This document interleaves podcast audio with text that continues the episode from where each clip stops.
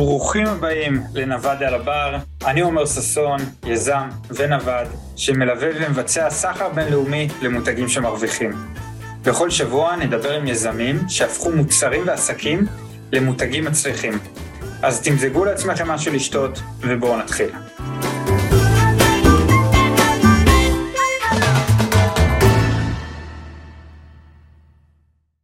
שלום לכולם, היום אנחנו עם לימור מלול. אה, לימור מלול מעבר לזה שיש לה רקע ארוך ביבוא ועמילות מכס ולימודי יבוא, היא גם אישה יקרה שלמעשה הכרתי לפני כמה חודשים.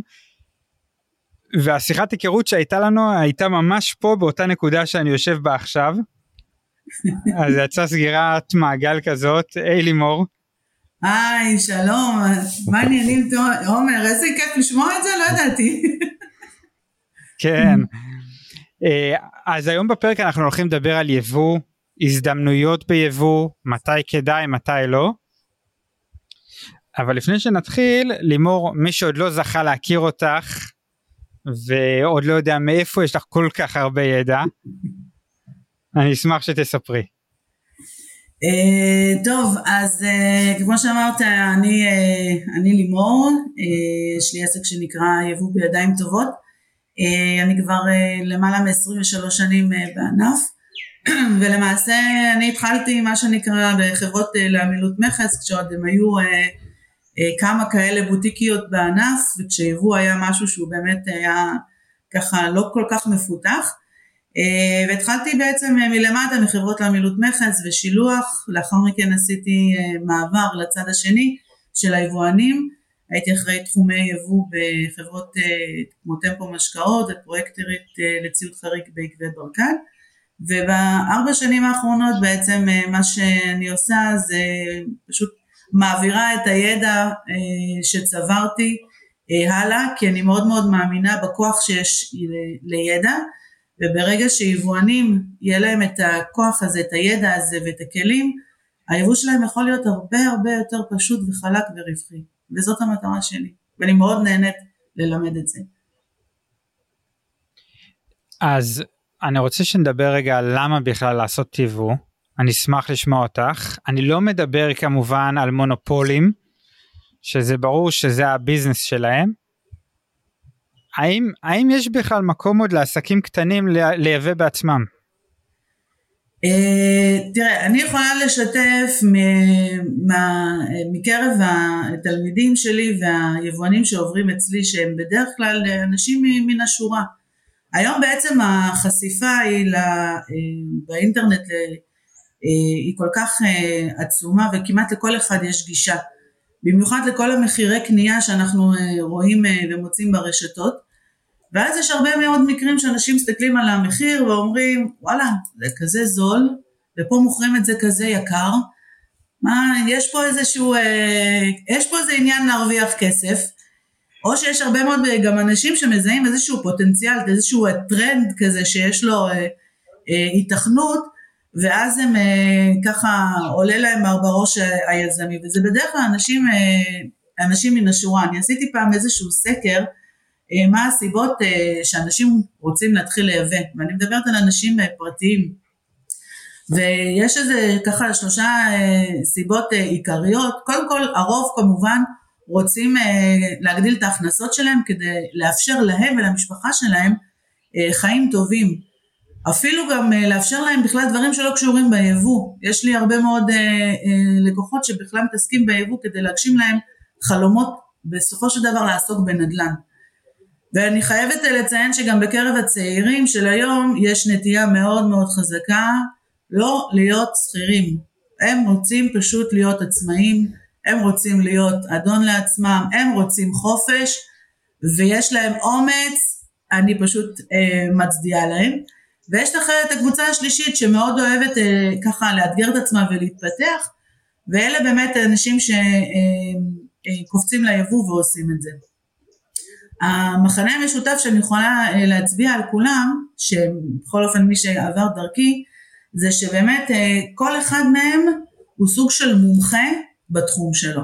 זאת אומרת שיש לו, או במוצר שהם רוצים לייבא, יש הלימה ואמונה מאוד מאוד חזקה בין המוצר לבין בעל העסק, והאמת היא שזה גם נותן להם איזשהו ערך מוסף גם מבחינת השירות וגם יש חבר'ה כאלה שהם מזהים הזדמנות והם בעצם סוג של משקיעים למרות שהם לא מומחים בעניין הזה, אבל הם כן לוקחים, אה, הם כן חוברים למומחים אה, בנושא הזה. אז מי בעצם, אה, מהחבר'ה שלי, החבר'ה הטובים, מי בעצם כן עושה וכן הצליח וכן מגשים את החלום הזה, ומבחינתי זה ההזדמנויות שיש. אז קודם כל, יש את בעלי העסקים שהם קונים פה בארץ, ובעצם רוצים לחסוך בפערי התיווך. ממחירי הקנייה בארץ. אה, אני יכולה לתת אה, לדוגמה יבואן של אה, דלתות פולימר שבכלל התחיל כקבלן שיפוצים, הוא לא היה מרוצה מהדלתות שהוא היה מייבא והחליט לייבא את זה לבד. כבר ביבוא הראשון שלו הוא ראה שהוא חוסך 30% ממחיר הקנייה פה בארץ ואז זה פשוט מיבוא ליבוא הלך וגדל ובאמת הייתה שם הצלחה מאוד מסחררת.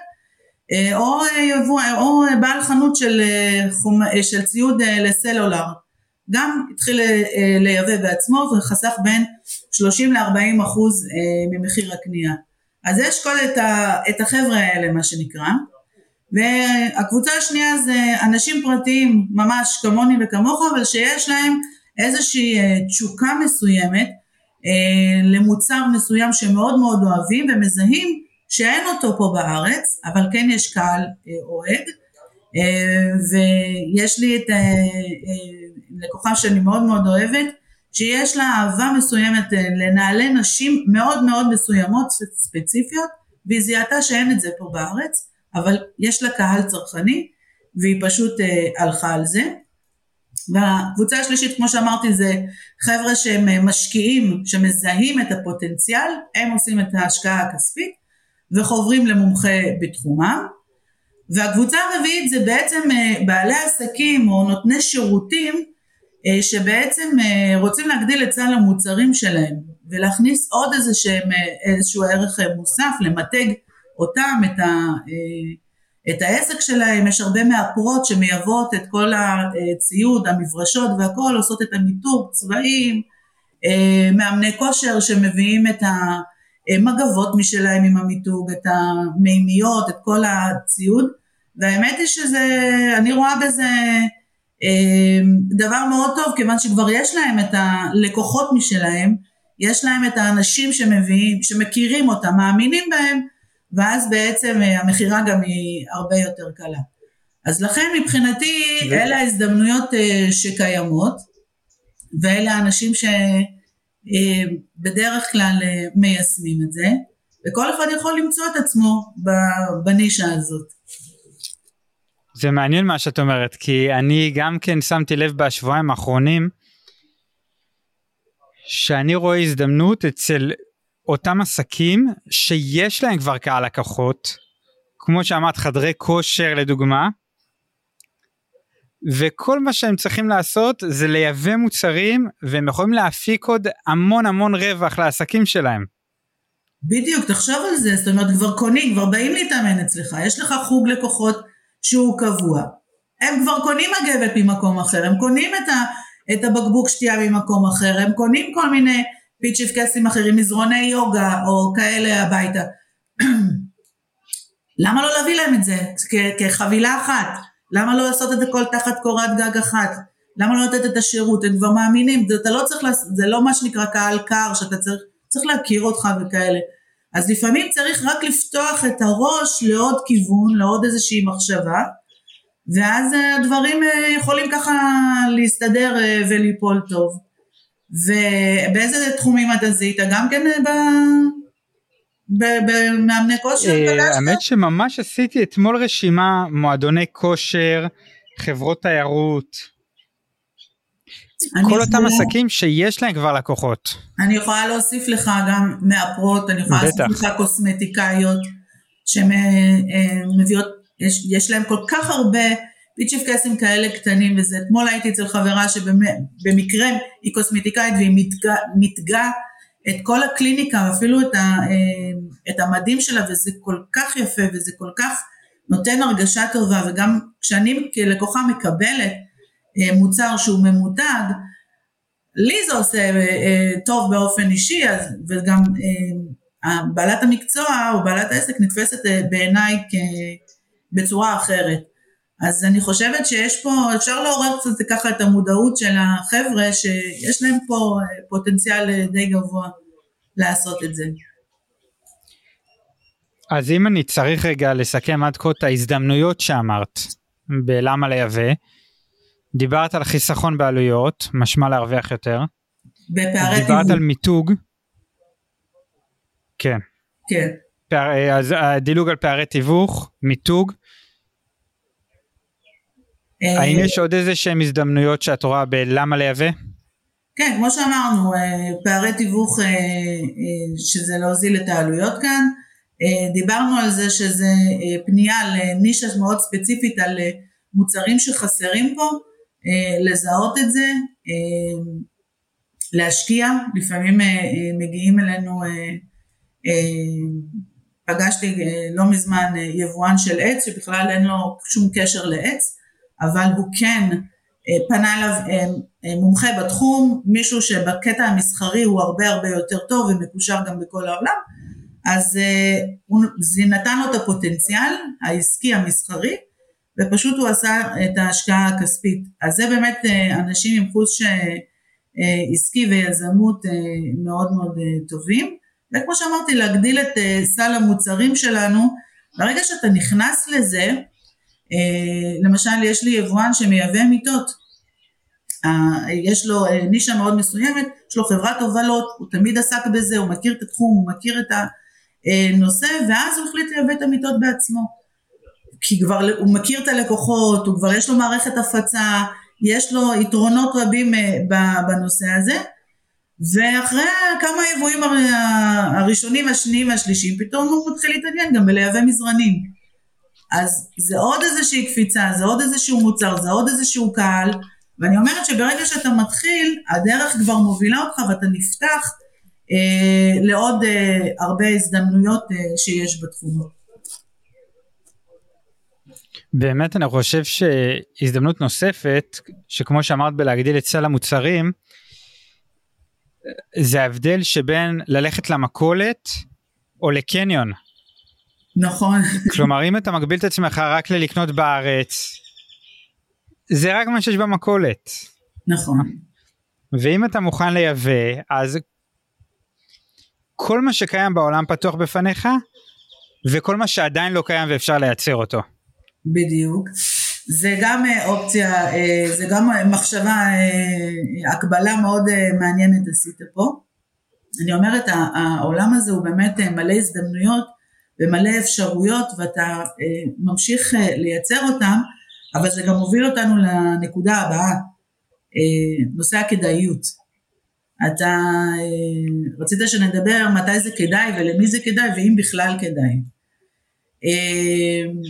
ובעניין הזה, לפני שאני אפרוס את משנתי, מה שנקרא, אני יכולה לספר מה הדעות שככה כשאני שומעת לגבי מתי זה כדאי, מתי לא כדאי, והן מאוד מאוד חלוקות. יש אה, אה, אנשים למשל שאומרים, יבואנים שאומרים שרק אה, אם יש לך לקוחות, תתחיל לייבא. זאת אומרת, רק אם ייצרת איזושהי מכירה ומישהו כבר רוצה ויש לך לקוחות קונים, תתחיל לייבא. יש כאלה שאומרים לא, אני רוצה להחזיק מלאים פה, אני רוצה גם ליהנות ממחיר יותר זול וגם אה, מאפשרות של מכירה, זמינות מכירתית אה, יותר גבוהה. אה, יש כאלה שאומרים שהרנג' של האחוזי רווח מאוד משתנים, יש כאלה שאומרים אם זה לא מעל 100% רווח אני לא נכנס לזה, אבל יש כאלה שעובדים על אחוזי רווח מאוד מאוד נמוכים כי יש להם כבר קונים פה בארץ ובעצם הם לא משתמשים בכסף שלהם, הם משתמשים בכסף של, אה, של הקונים, ואז זה כן משתלם להם תמורת האחוז רווח הזה. יש כאלה שאומרים, כמויות קטנות לא משתלם בכלל לייבא, אבל הגיע אליי אה, בעל דפוס שהיווה בסך הכל 100 עטים עם לוגו, שהוא חסך למעלה מ-200 אחוז ממחיר הקנייה פה בארץ. ו-100 עטים זה כמות קטנה, אז לך תתווכח איתו, בשבילו זה עבד. אני יכולה פשוט להגיד, והריבוי אה, אה, דעות הזה, בעצם אה, מבחינתי המסקנה שאני הגעתי אליה אחרי כל כך הרבה שנים, זה שזה דבר שהוא מאוד מאוד משתנה. זה משתנה מעסק לעסק, זה משתנה ממוצר למוצר, זה משתנה מה, מהמטרות של כל בעל עסק, ובעיקר גם משתנה מה, בהתאם למשאבים שיש לכל בעל עסק, משאב גם כספי וגם לפעמים פיזי, גיאוגרפי, שיש לעסק אחד, אין לעסק השני. לכן אני לא חושבת שיש איזשהו אה, כלל אצבע, וזה אומר שמבחינתי אני יכולה אה, להחליט אם זה כדאי לי או לא כדאי לי או, לבא, או לעסק אחר, זה רק כשיש לי, כשאני עובדת מול נתונים ומול מספרים ומול עובדות. זו, מבחינתי זאת הדרך היחידה שאני יכולה לאמוד אם זה כדאי או לא כדאי. ולתוך העלויות היבוא אני כמובן מביאה את כל האילוצים שיש אה, לכל אה, בעל עסק אה, בהתאם לחזון שלו, לעסק שלו, לכל מה שעומד ברשותו. זה, אני מאוד מסכים איתך. הרבה פעמים פונים אליי אנשים ושואלים, מסבירים לי מה העסק שלהם ושואלים אותי האם כדאי לייבא או לא כדאי. ואני איתך, אין חוק. הדבר הכי, הכי חכם שאני יכול להגיד, אם אתם עושים את זה בשביל המשחק, משהו חד פעמי, אולי לא שווה את הכאב ראש. אם אתם רוצים לנסות לפתח ביזנס, או לחזק עסק שכבר יש לכם, כן, שווה ניסיון. נכון, אה, האמת היא שגם אני אומרת ככה, אם זה, אה, אם זה חד פעמי באיזושהי גחמה, או אני פעם בשנה, או משהו כזה, אז לך על זה, אלא זה כבר לא עניין של רווחיות, זה כבר לא עניין של כדאיות, זה באמת אה, יכול להיות אה, הרפתקה, התנסות אה, וכדומה, אבל כמו שאתה אומר, אם אתה רוצה לבנות מזה עסק ועוד לטווח ארוך, אז זה חייב להתחיל בתכנון. בעיניי תכנון זה פשוט must של ה, בכלל אם לבחור להתחיל לייבא, כי פשוט התכנון נותן לנו ביטחון, נותן לנו שלוות נפש וגם יכול לדעת מה הצעדים הבאים שלי אה, בכל שלב, ואני עובדת בעצם מול עובדות, מול מספרים, מול נתונים, ולא איזשהו אה, ניחוש או הימור, כמו שפונים אליך, גם אליי פונים, תגידי כמה אני צריך להוסיף באחוזים אה, על המחיר של הספק, כדי שזה ישתלם. מת על השאלה הזאת. בדיוק, הלוואי והייתי יכולה לעשות את זה. זה כל כך מורכב, זה כל כך תלוי, זה כל כך... אה, אה, מלא באילוצים. אני אישית מעדיפה, אני כבר שמעתי שיש כאלה שזורקים מספרים, כל אחד והניסיון שלו, אבל אני אישית מעדיפה לעבוד אה, מול נתונים ומול עובדות, ככה יש לי הכי פחות אה, הפתעות. מי כמוך יודע שיש, שאין דבר כזה 100% ביבוא. כן, זה, זה עולם של בלת"מים. בדיוק, יש בלת"מים, לכן אני גם מקפידה להכניס אותם. אה, לתחום, לתהליך הזה. אה, היה לי איזה עניין עם, אה, הגיע אליי יבואן של רהיטים שככה בא רצה שנעבור על החישובים של העלויות שהוא עושה לפני שהוא מייבא את זה. ווואלה הוא עשה עבודה סבבה לגמרי, היה חסרים לו כמה דברים ככה שהוא שכח ואני גם הוספתי עוד בדיקת מכס והוספתי עוד מקדם ביטחון ועוד כמה דברים שיהיה, מה שנקרא, בלת"מים שאני מכירה, כי זה גם היה יבוא ראשון, אז סביר להניח שתהיה אה, בדיקת מכס, אתה מהנהן בראש כי אתה יודע בדיוק אה, במה מדובר. אה, והבחור עשה פשוט חישובים עם, ה, אתה יודע, עם הבלת"מים ועם המקדם ביטחון, אז החישוב אמר, ראה שזה עדיין משתלם לו וזה עדיין עובד, ובפועל, בסופו של דבר לא הייתה בדיקת מכס, ולא היו בלת"מים, אבל הוא נשאר עם עודף. זאת אומרת מבחינתי עדיף לי להיערך, להיערך לסצנריו הכי גרוע ומקסימום להיות מופקדת לטובה ולא הפוך. כי כשזה הפוך יש לי פחות יכולת אה, להתמודד אה, עם הבלת"מים. מרתק. לפני שנעבור לחלק השני של השיחה, שהוא קצת יותר נדבר על מה לעשות ואיך לעשות, חשוב לי רק לתת רקע למי שמאזין ולא מכיר שאני ולימור אנחנו עובדים בתחומים שהם אה, מתחברים אבל כל אחד בתחומו אנחנו לא עושים את אותו הדבר. אני מייצר מוצרים באסיה נכון אני גם מייבא לפעמים בשביל הלקוחות שלי אני לא מומחה ביבוא. ואני הפוך. מומחית בש... בדיוק. אני בדיוק אנחנו ו... מאוד אה, אה, משלימים אחד את השני אה, אני קוראת לזה אתה כל מה שקשור לפן המסחרי, למצוא את הספקים, למצוא את, ה, אה, את המוצרים, לעשות איתם את כל המשאים ומתנים, בדיקת אמינות שזה דבר שהוא אה, מאוד מאוד חשוב ומאוד הכרחי, בדיקות איכות, מערכות יחסים, בעצם מה שנקרא אתה סוגר את הדיל, אתה סוגר את העסקה הכי טובה ללקוחות שלך, וזה משהו שאני לא עושה, אה, לא, גם לא כל כך אוהבת לעשות. אני, המומחיות שלי זה נכנ... אני נכנסת בדיוק בשלב אחרי שאתה סוגר את העסקה. אוקיי, מפה סגרת את העסקה, בוא אני אביא לך את זה אה, לארץ בדרך שאני מכירה שהיא יכולה להיות הכי טובה והכי רווחית עבורך, עד שזה אה, אצלך במחסן, כולל כל התהליך של השחרור.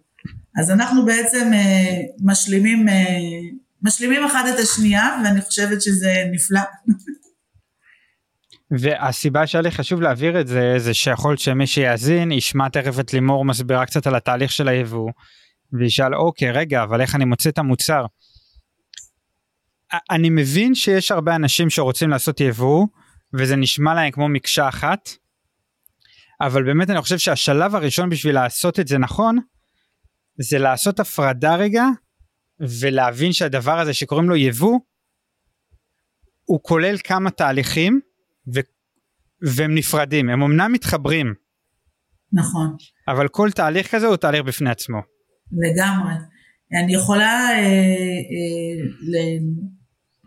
להוסיף בעניין הזה, אה, כשאנחנו מלמדים יבוא, אה, אני חושבת אה, כמעט כל מי שמלמד יבוא, אה, מלמד מאיזשהו, אה, מאיזושהי נקודה אה, מסוימת, בעיקר אה, מהחלק שבו יוצרים קשר עם הספק, מה ההתדיינות שלי מול הספק, אבל אני טוענת שזה, שזה מתחיל עוד קודם, בכלל לא קשור ליבוא, שזה שלב מאוד מאוד קריטי בעיניי, שזה בכלל כל, קשור קודם כל למוצר עצמו, אה, לסקר שוק ולחק, ולחקר שוק שאנחנו צריכים לעשות לגבי המוצר וההיתכנות שלו פה בכלל אה, במכירה בארץ, כי גם אם אנחנו, אה, גם אם תמצא לו את הספק הכי טוב ואני אלמד אותו ויעשה לו את היבוא הכי טוב, אבל הוא לא ימכור בסופו של דבר, אז לא עשינו בזה שום דבר. לכן אני אומרת, השלב הראשוני, ראשוני, ראשוני בכלל, זה קודם כל תכירו את השוק שלכם, תכירו את המוצרים שלכם, אה, תראו מי הקהל יעד, למי אתם יכולים למכור, מי המתחרים פה, אה, השחקנים פה בשוק, מה האופי של המוצר שלכם, עונתי, פג תוקף, כל הדברים האלה חייבים אה, להיות בשלב הראשוני, אחר כך מתחילים לצלול.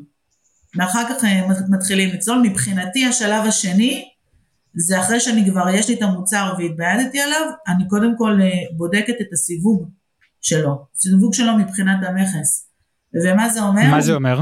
סיווג מבחינת המכס, זאת אומרת אני רוצה לדעת מה המכס קבע, מה שיעורי המס אה, שיש לי על המוצר שאני רוצה לייבא, ומהם הדרישות מבחינת הרגולציה וחוקיות היבוא. זאת אומרת, האם המדינה החליטה שכדי לייבא את המוצר שאני רוצה אני צריכה להמציא איזה שהם אישורים, לקבל איזה שהם אישורים כדי לייבא אותו וכשאני מדברת על זה אז אני מתכוונת כמובן אה, אישור תקן, אישור משרד הבריאות, אישור אה, משרד התקשורת, תלוי מאוד במוצר שאני רוצה לייבא. ולמה זה חשוב לי לדעת את זה מראש? קודם כל, אה, במידה וצריך אה, אה, איזה שהם אישורים מיוחדים מהספק, או צריך שלספק יהיו איזה שהם תעודות אה, מסוימות, אני אדע לכוון את החיפוש שלי מול הספק ולא יבזבז הרבה מאוד זמן, כשמסתבר שבסופו של דבר לספק אין את היכולת הזאת. דוגמה מצוינת שאני יכולה לתת זה באמת לקוח ש... אה, הגיע אליי והתחיל פנייה לעשות, לייבא איזשהו מוצר, אה, מוצר ממתק כזה, והוא התחיל כבר להתכתב, הוא בא מראה לי שהוא כבר יש לו התדיינות עם הספקים ועם שני ספקים והוא רק בוחן את הכמויות ובוחן את המחירים והכל וזה. אני אומרת לו רגע מה עם אישור משרד הבריאות? אמר לי מה עם אישור משרד הבריאות? אנחנו הולכים פונים למשרד הבריאות ורואים שנדרש שם איזושהי, איזושהי תעודה מאוד מאוד ספציפית בהתאם למוצר שלו. אנחנו שואלים את שתי הספקים אם יש להם את התעודה הזאת ושתיהם אומרים שאין.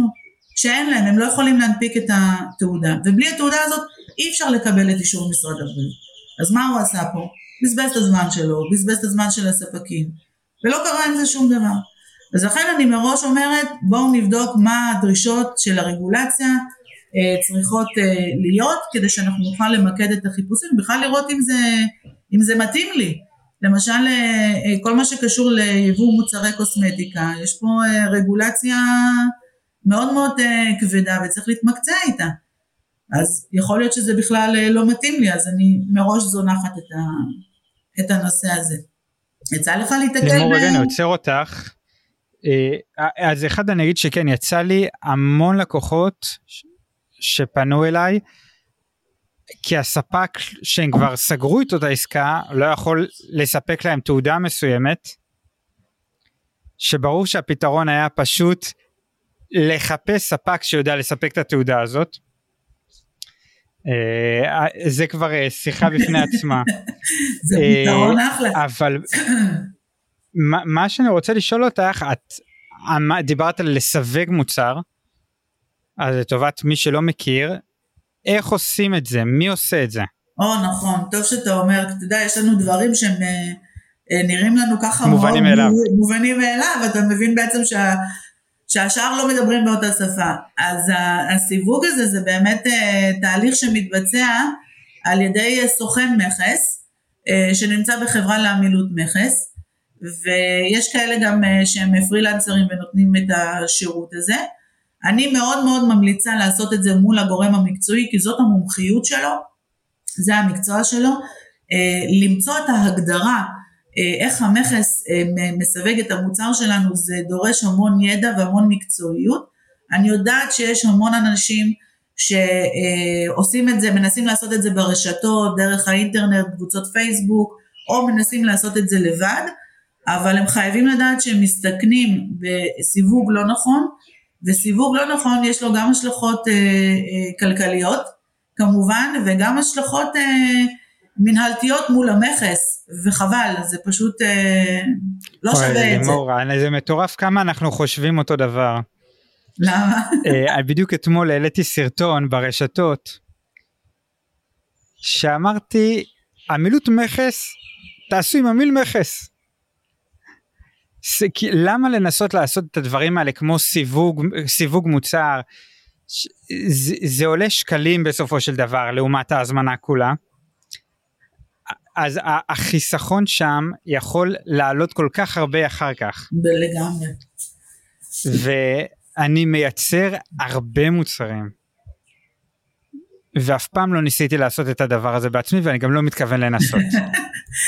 גם, גם אם תנסה, אני תמיד, ב, ב, כשאני עושה את הקורס, בקורס שלי יש שיעור שנקרא מבוא לסיווג. אני תמיד נותנת שם דוגמה מאוד מאוד אה, יפה. אתה יכול, תיכנס רגע לצו תעריף המכס, שם אתה יכול שם נמצאים בעצם כל הסיווגים, ותנסה להקליד, יש שם אלפי, לפי מילת אה, חיפוש, תנסה להקליד שאתה רוצה למצוא אה, סיווג למחשב נייד.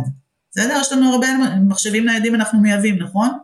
תנסה להקליד מחשב נייד, אתה לא תמצא.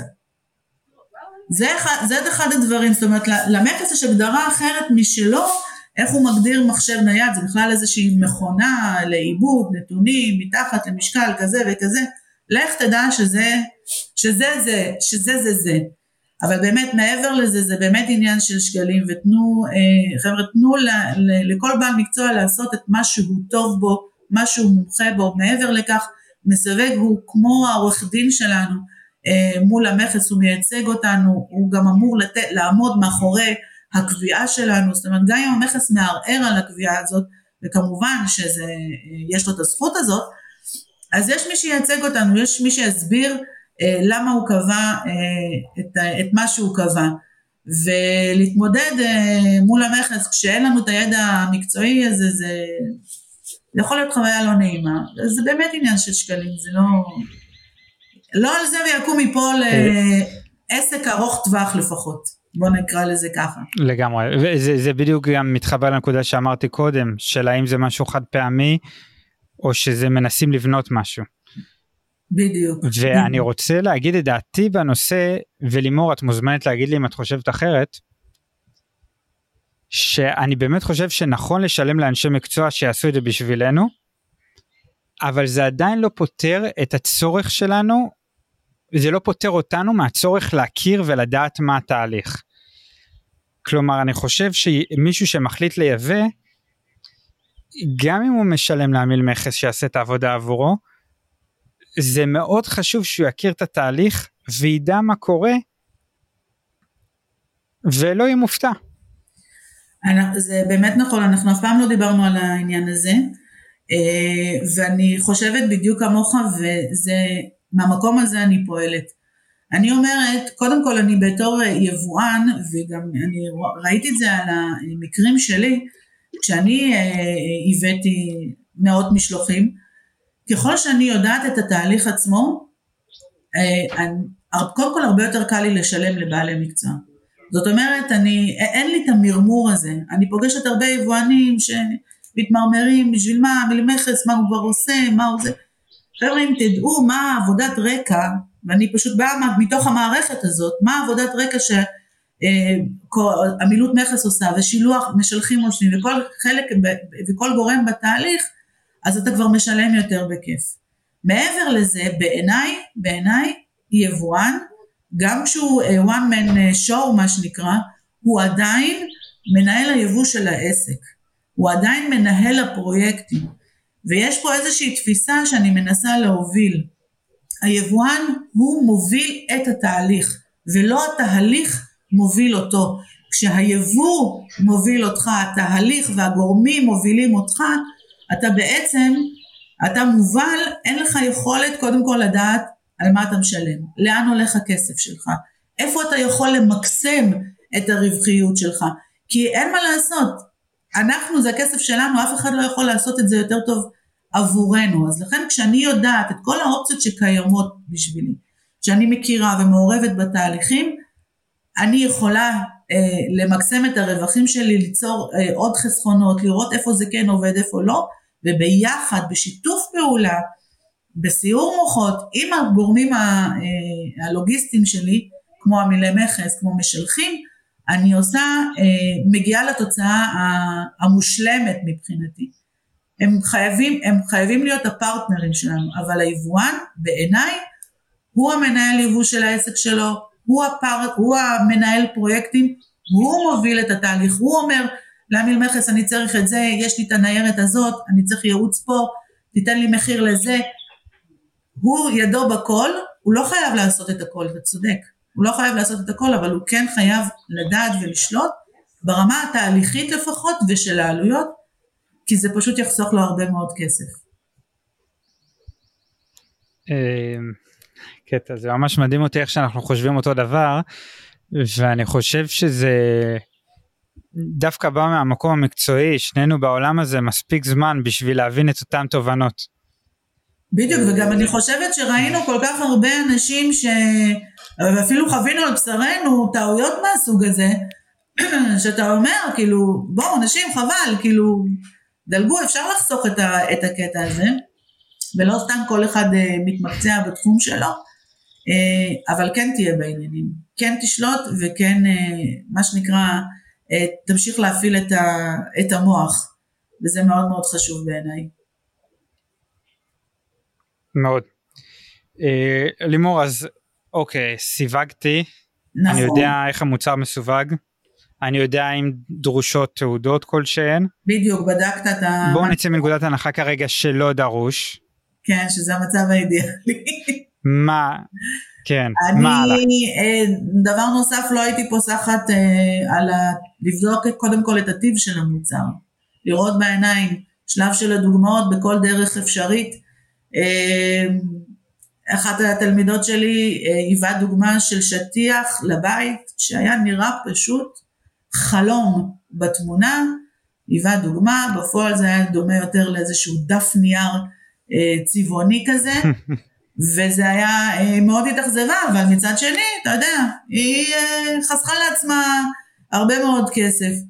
ואתה, אני חושבת, אה, יכול לתת אה, פירוט והסבר אה, למה זה כזה חשוב וגם איך אפשר לעשות את זה בעצם, נכון? את כל העניין של הבדיקות. כן, זה טוב, אני, אני זה, זה כבר העולם שאני חי בו. בדיוק. לראות דוגמה של משהו שאתה הולך אה, לשלם עליו זה בעיניי חובה, זה לא, זה לא בגדר אפשרות. גם זה וגם נושא של בקרת איכות, אני, אני לא אכנס עכשיו לסיפור של בקרת איכות כי אנחנו מדברים על יבוא, אני רק אגיד בקצרה למי שלא מכיר, שאם אני יבואן שיושב בארץ לדוגמה, ומשלם לספק על סחורה שיושבת בסין, לפני שאני משלם את הבלנס, את רוב התשלום, אני רוצה לשלוח צוות בקרי איכות שיבדוק את הסחורה כדי להימנע משלב ומתרחיש שהסחורה מגיעה לארץ ואז אני מגלה שהכל שבור או פגום או מלוכלך. והיו מקרים כאלה? עומר. כל, כל הזמן, כל הזמן. אני חושב ש... זה מגיע מאותו מקום שדיברנו על הטעות הזאת מגיעה מאותו מקום של המסווגי מכס של לנסות לחסוך כמה שקלים זה עולה כסף אני לא אומר שלא אבל לחסוך 300 אה, דולר כשאתה קונה סחורה ב-10,000 דולר זה דיספרופורציה שאני בדיוק אני לא מסכים איתה אבל אני הייתי רוצה לשאול אותך רגע משהו בהקשר הזה. זאת אומרת אה, כשנמצא אה, אתה עושה את הבדיקת איכות הזאת ונניח אה, נמצאת, הסחורה לא נמצאת מתאימה או פגומה, קודם כל האם זה אה, סעיף שאתה מכניס בחוזה מול הספק, שבמידה והסחורה לא תהיה מתאימה אז יש פה איזושהי הפרת חוזה, מה עושים במקרים כאלה? אני אגע בנקודת החוזה, אני מדבר עליה הרבה כי זו באמת שאלה שאני מקבל המון. אני חושב שאם לא מדובר עכשיו במוצר הייטק שמגיע ממפעל מאוד מאוד רציני, או שאתם מייצגים איזושהי חברה מאוד מאוד חזקה שיכולה לשכור משרדי עורכי דין בסין, ואני לא מדבר כמשפטן, אני מדבר כמישהו שגר בסין כמה שנים. האפקטיביות של החוזה לא מאוד גבוהה.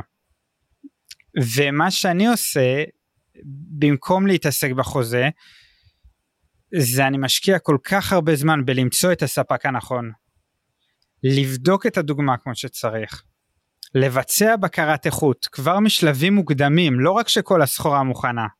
אה, הבנתי, אתה מלווה את זה בתהליך. מונע, אני מלווה את זה בתהליך. אני מונע מצב שבכלל תהיה תקלה. אני לא רוצה, להת... אני לא רוצה להתמודד עם זה אחרי שכבר יש תקלה. זה את יודעת זה בוא ניקח את זה לעולם שלך זה כמו להתמודד עם זה שהמכולה כבר הגיעה לארץ ואז מגלים שחסר אישור. כן זה לא הרבה יותר פשוט להכין את האישורים מראש. זה נכון ובאמת אה, ב, אה, ב, אז אתה בעצם מונע את זה כבר מלכתחילה אתה לא, אתה לא נותן למצב הזה בעצם אה, לקרות כי אתה אומר אני לא סומך על, ה, אה, על החוזה או על המערכת המשפטית אה, בסין, מעדיף לא להתעסק איתה. או, למה? כי זה משהו שפחות אה, מכבדים או פחות... כי, כי אני מכיר מספיק מקרים באופן אישי שאנשים ניסו לתבוע וכדומה ולא ממש עבד להם. מן הסתם זה, זה קצת אה, בעייתי גם בארץ זרה ולנהל כסוג של מאבק כזה. אה, וזה לא ארצות הברית וזה לא אנגליה זה סין או איזה מדינה באסיה. כן כן אז אתה אומר שבעצם התהליך אה, הזה אז... זה פתרון מעולה בעיניי זה, זה, זה מביא אותי לאחד הדברים ש, ש, שמאפיינים יבוא.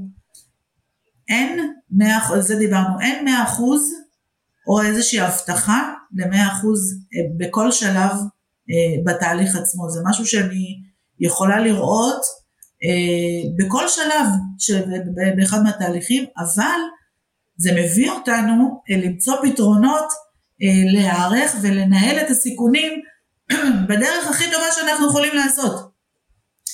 ואני רואה, ומבחינתי, זה שאתה עכשיו הולך ואתה אומר, אני מלווה בכל שלב ושלב ושלב, ועושה בקרת איכות, זה, ניהול, זה הניהול הסיכוני המרבי שאפשר לעשות, למרות שאתה יודע שגם אין בזה מאה אחוז. זאת אומרת, אה, הבטחה, אבל אתה ממש אה, ממזער את זה. אז זה, מש, זה משהו שכשמישהו רוצה להיכנס לעולם היבוא חייב לקחת בחשבון וחייב להפנים את העובדה הזאת שתמיד קיים פה אלמנט של סיכון ויש פה לקיחת הימור והוא חייב לדעת אם הוא ערוך לזה מבחינה מנטלית, אם הוא בנוי לזה וכמו שאתה יודע אם לא לוקחים סיכון בעצם לא קופצים למדרגה. לא מצליחים. uh, עכשיו באמת מה שאת אומרת ללוות בכל התהליך אני חושב שזה גם עניין שלא לא רק לגלות האם יש תקלה, אלא מתי אני מגלה את קיומה של התקלה. כי כשרק מיוצרות 30 יחידות מהסחורה ואני מגלה תקלת איכות, זה אירוע שמאוד קל להתמודד איתו. כן. כשכל הסחורה מוכנה, 2,000 יחידות, ואז אני מגלה שהיא פגומה, זה, זה כבר אירוע אחר. זה אירוע אחר, זה כבר במונחים אה, של משטרה. כן, לגמרי. אני, כן. אני רוצה לשאול אותך, מאזין או מאזינה לזה עכשיו מישהו, זה אומר, וואה, בקרות איכות, מסמכים, משרד הבריאות, כל הכאב ראש הזה, זה, זה שווה את זה בכלל? זה נשמע כל כך מסובך. תראה, נכון, זה נשמע מסובך כי, אה, כי אנחנו לא מכירים, אנחנו לא יודעים, ובגלל שיש לזה ריבוי של שלבים, ובגלל שזה בהתחלה נשמע מאוד מסובך למי שלא מיומן, אני פשוט אה, לטובתם יצרתי אה, תוכנית עבודה, פשוט לפי שלבים. לא צריך לזכור, לא צריך אה, אה, לחשוב, פשוט ללכת לפי השלבים ולפי הצעדים, ואז אתה פשוט מסמן כמו צ'קליסט, ואז אתה בראש רגוע, כי בתור התחלה זה באמת נשמע המון, כי זה דבר חדש לנו, זו שפה חדשה, אין מה לעשות יבוא, זאת שפה חדשה. אבל once אתה עושה פעם, פעמיים, שלוש, הכל כבר נכנס בראש ואתה יודע את uh, סדר הפעולות. משתלם, לא משתלם, אתה יודע, זה פה עוד פעם, השאלה היא uh, מלכתחילה למה נכנסת לזה. השאלה מה אתה מצפה לזה, יש אנשים שזה מאתגר אותם בטירוף, אני פשוט רואה אותם עם הפשן בעיניים ולא יעזור כלום ולא יוותרו ולא שום דבר אה, ובשבילם זה, זה אתגר מאוד גדול. יש כאלה שאוהבים את ה... אחר כך לראות את התוצאה, כן וואלה הצלחתי, הבאתי, מכרתי, עשיתי כסף, זה שווה. אבל כמו כל דבר אה, ראשוני, בהתחלה זה קצת קשה, זה קצת זר, אנחנו לומדים חד משמעית ממשלוח למשלוח, מתקדמים, משתפרים, אבל כשההתחלה שלנו לפחות והבסיס הוא טוב והוא מתוכנן ואנחנו לא יודעים ולומדים וכן צריך להשקיע בללמוד את זה כי זו שפה ומקצוע לכל דבר, אז הסיכויים שלנו בהחלט אה, הרבה יותר גבוהים. מאוד אוהב את התשובה שלך, מאוד אוהב את כל התשובות שלך, אני חייב להגיד. תודה, עומר, כזה כיף איתך. אה, מה הסיכונים בזה? לא, לא מה הקושי, מה הקושי דיברנו, מה ההזדמנויות דיברנו, מה הסיכונים שצריך לדעת מי שהולך לעשות צעד כזה של יבוא? Uh, אתה מתכוון מבחינה תהליכית? אז קודם כל יש את הסיכון, כמובן, אתה יודע, מבחינת המכירה, שזה לא קשור ליבוא. שזה אולי אה, כמו כל עסק שאתה פותח, אתה לא יודע אם זה ילך או לא, אתה לוקח איזשהו סוג של הימור, אם זה יימכר או לא יימכר, זה סיכון אה, מבחינה מכירתית שהוא לא, לא קשור ליבוא. הסיכונים אה, מבחינת היבוא, או אני קוראת לזה יותר התקלות העיקריות שיכולות לקרות, זה באמת כמו שאמרנו, קודם כל שהמטען מגיע פה לארץ, ואז בעצם אנחנו מגלים שאין לנו איזשהו אישור שהיינו צריכים להוציא אותו מראש, לפעמים יש אה, מוצרים שחייבים להוציא את האישור עוד לפני שבכלל הם אה, יצאו ממדינת היבוא, מבחינת המכס. והדבר הכי גרוע שיכול להיות שאוקיי, נניח וגם אני מתחילה לטפל בהוצאת אישור פה כשכבר המטען מגיע, יש, מאוד, יש סיכוי שאני לא אקבל אישור כי הוא לא עומד בתנאים, כי הוא לא מתאים. אה, זה קורה הרבה גם, ב, אז בזמנו היה יבוא של סיגריות אלקטרוניות, אנשים פשוט ייבאו ולא ידעו שצריך אה, אה, כל מיני הוראות סימון מסוימות, עוד בכלל לפני שזה יצא ממדינת הייצוא, ופשוט סחורות ננטשו, סחורות הושמדו, סחורות הוחזרו במקרה הטוב לספק. אז זה דבר אחד, שהמוצר שלי פשוט לא יקבל את האישור הנדרש, ואו שאני צריך להחזיר אותו או להשמיד אותו, וכמובן שיש פה הפסדים אה, כספיים.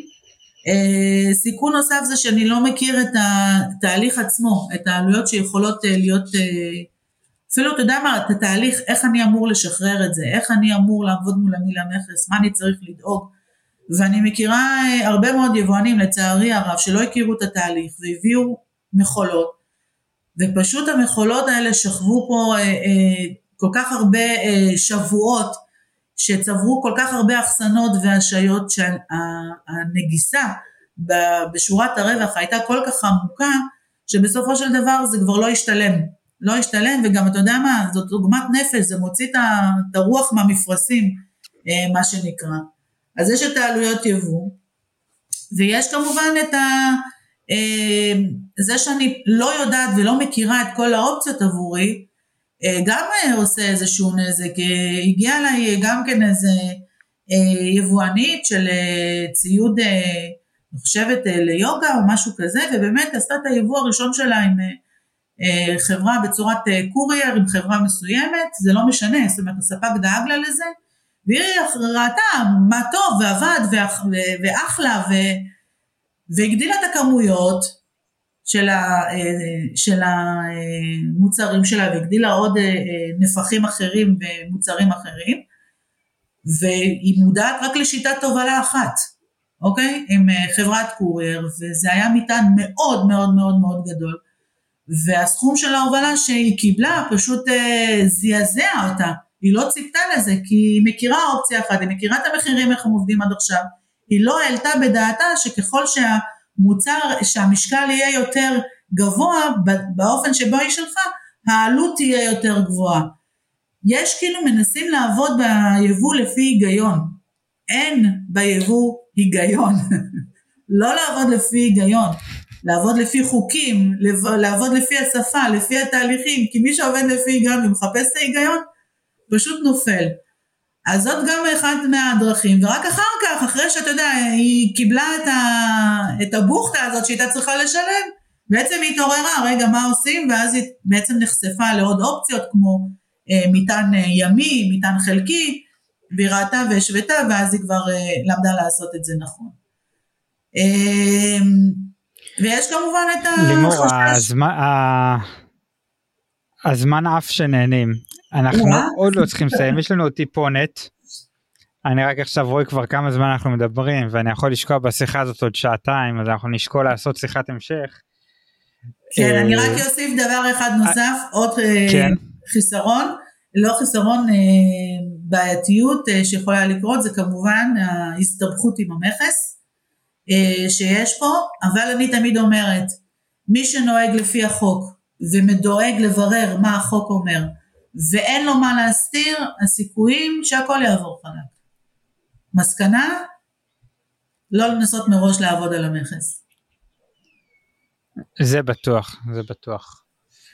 אה, לפני שאני הולך לתת לך, לתת איזה טיפ או מסר לסיום, אבל לפני שנגיע אליו, אני רוצה שנאסוף את כל מה שדיברנו, יש הרבה הזדמנויות, יש גם קצת סיכונים,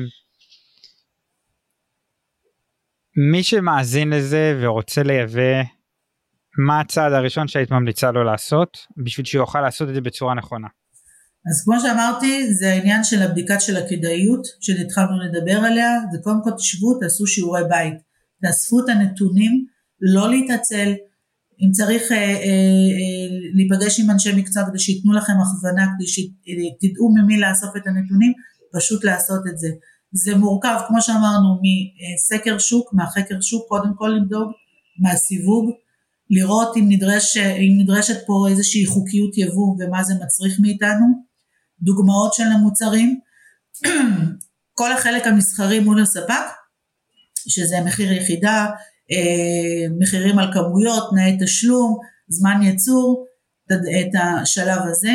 השלב הבא זה אה, שילוח, השילוח וההובלה, וההובלה של המטען, לבדוק את הדרך הנכונה והטובה ביותר אה, למשלוח שלכם, שתקבלו הצעת מחיר מה, מהשלב שזה נמצא בחו"ל עד אליכם, מה זה כולל, שיהיה לכם מספר מול העיניים, תקבלו גם את העלות, אה, במידה ויש רגולציה, תקבלו את העלויות של הרגולציה, פשוט להתקשר ולשאול כמה עולה לי להוציא תקן כזה וכזה, לכמה זמן הוא תקף, זה כל אלה לאיסוף נתונים, תבדקו כמה עולה לכם אה, מיסי היבוא, חבר'ה וגם לכלול את המע"מ, כי בכל זאת זה כסף שאנחנו צריכים לשלם, במעמד השחרור של הסחורה, אפילו אם נתקזז עליו אחר כך, כמה עולה לכם אה, דמי פיקוח, דמי שחרור מפיקוח מכס, שזה מה שנקרא דמי המילוט, ההוצאות אה, של המסופים, יש נטייה לשכוח את המסופי מטענים, את כל המסופים שנותנים שירותים בעצם של הפריקה של המטענים שלנו. בלת"מים אפשריים, תכניסו בדיקות מכס, תכניסו אחסנות, תכניסו השעיות בהתאם למוצר שלכם, ואני אישית תמיד מוסיפה גם עוד עשרה אחוז אה, מקדם ביטחון, אבל אני מוציאה את המרכיב הערך של אה, ערך הסחורה. מכל זה, אבל אני תמיד מכניסה גם אה, עשרה אחוז ביטחון, ומפה יש לכם סכום, יש לכם אה, הערכה של אה, עלויות יבוא, מפה אתם יכולים להתחיל לנתח, לגזור, לחשב, להוסיף את כל האילוצים של העסק שלכם, מימון, תזרים, כל מה שקשור לזה, ולקבל החלטה בעצם אם יוצאים לדרך או מחשבים מסלול מחדש, אני קוראת לזה. מדהים. לימור, לפני שנסיים, יש איזה מסר אחרון שהיית רוצה לתת, טיפ אחרון, מה שתרצי, פרי סטייל. אה, קודם כל אני חושבת שבאמת אם יש, אם יש לנו איזשהו רעיון אה, בראש, אה, מאוד מאוד חשוב לנו לדעת שקודם כל הכל אפשרי, הכל בסדר, אבל אנחנו עדיין תמיד לבדוק את זה מול נתונים בשטח. חבר'ה, לא לצאת לעבודה, לא לצאת להרפתקה הזאת, בלי שיש לכם אה, נתונים מול העיניים, שיש לכם בסיס טוב, הכל זמין, אתם יכולים לרכוש את המידע הזה, זה לא כזה תורה מסיני, זה לא כזה מפחיד, להפך אתם עלולים גם להתאהב בתחום הזה, הוא מאוד מרתק, הוא מאוד מלא הזדמנויות, ורק לזכור שפשוט ידע זה כוח, וידע וכוח ותוכנית עבודה זה כבר הרבה יותר קרוב להגשמת החלום. אז אני מאחלת לכם שתעשו את זה בדרך הנכונה ושתלכו אחרי החלומות שלכם, אמן. איזה כיף של שיחה, איזה כיף. אני כבר מכין אתכם שכנראה תהיה שיחת המשך. ברור. לימור, תודה רבה. גם לי יש מלא דברים לשאול אותך. היה... מה זאת אומרת? בטח שתהיה שיחת המשך. אה, היה מרתק ואני באמת מודה לך כי אני חושב שזה תחום שהיום מסקרן הרבה אנשים ואני רואה או אנשים שמפחדים אז לא מתחילים או אנשים שעושים את זה ממקום של חוסר ידע ואז עולה להם הרבה כסף. נכון. אני חושב שעשית פה שירות נהדר לציבור. אני מאוד מקווה, אני מאוד אשמח לדעת שזה באמת ככה אה, וכן אה, בהחלט אפשר להצליח רק צריך לעשות את הפעולות הנכונות, לגמרי. ובסופו של דבר תמיד אני אומרת, גם לקבל החלטה לא לייבא, זה הצלחה. אם עשינו את זה מול... אני מסכים, ממקום של ידע ובדיקה. בדיוק, ממקום של ידע ובדיקה, לקבל החלטה לא לייבא זה גם הצלחה.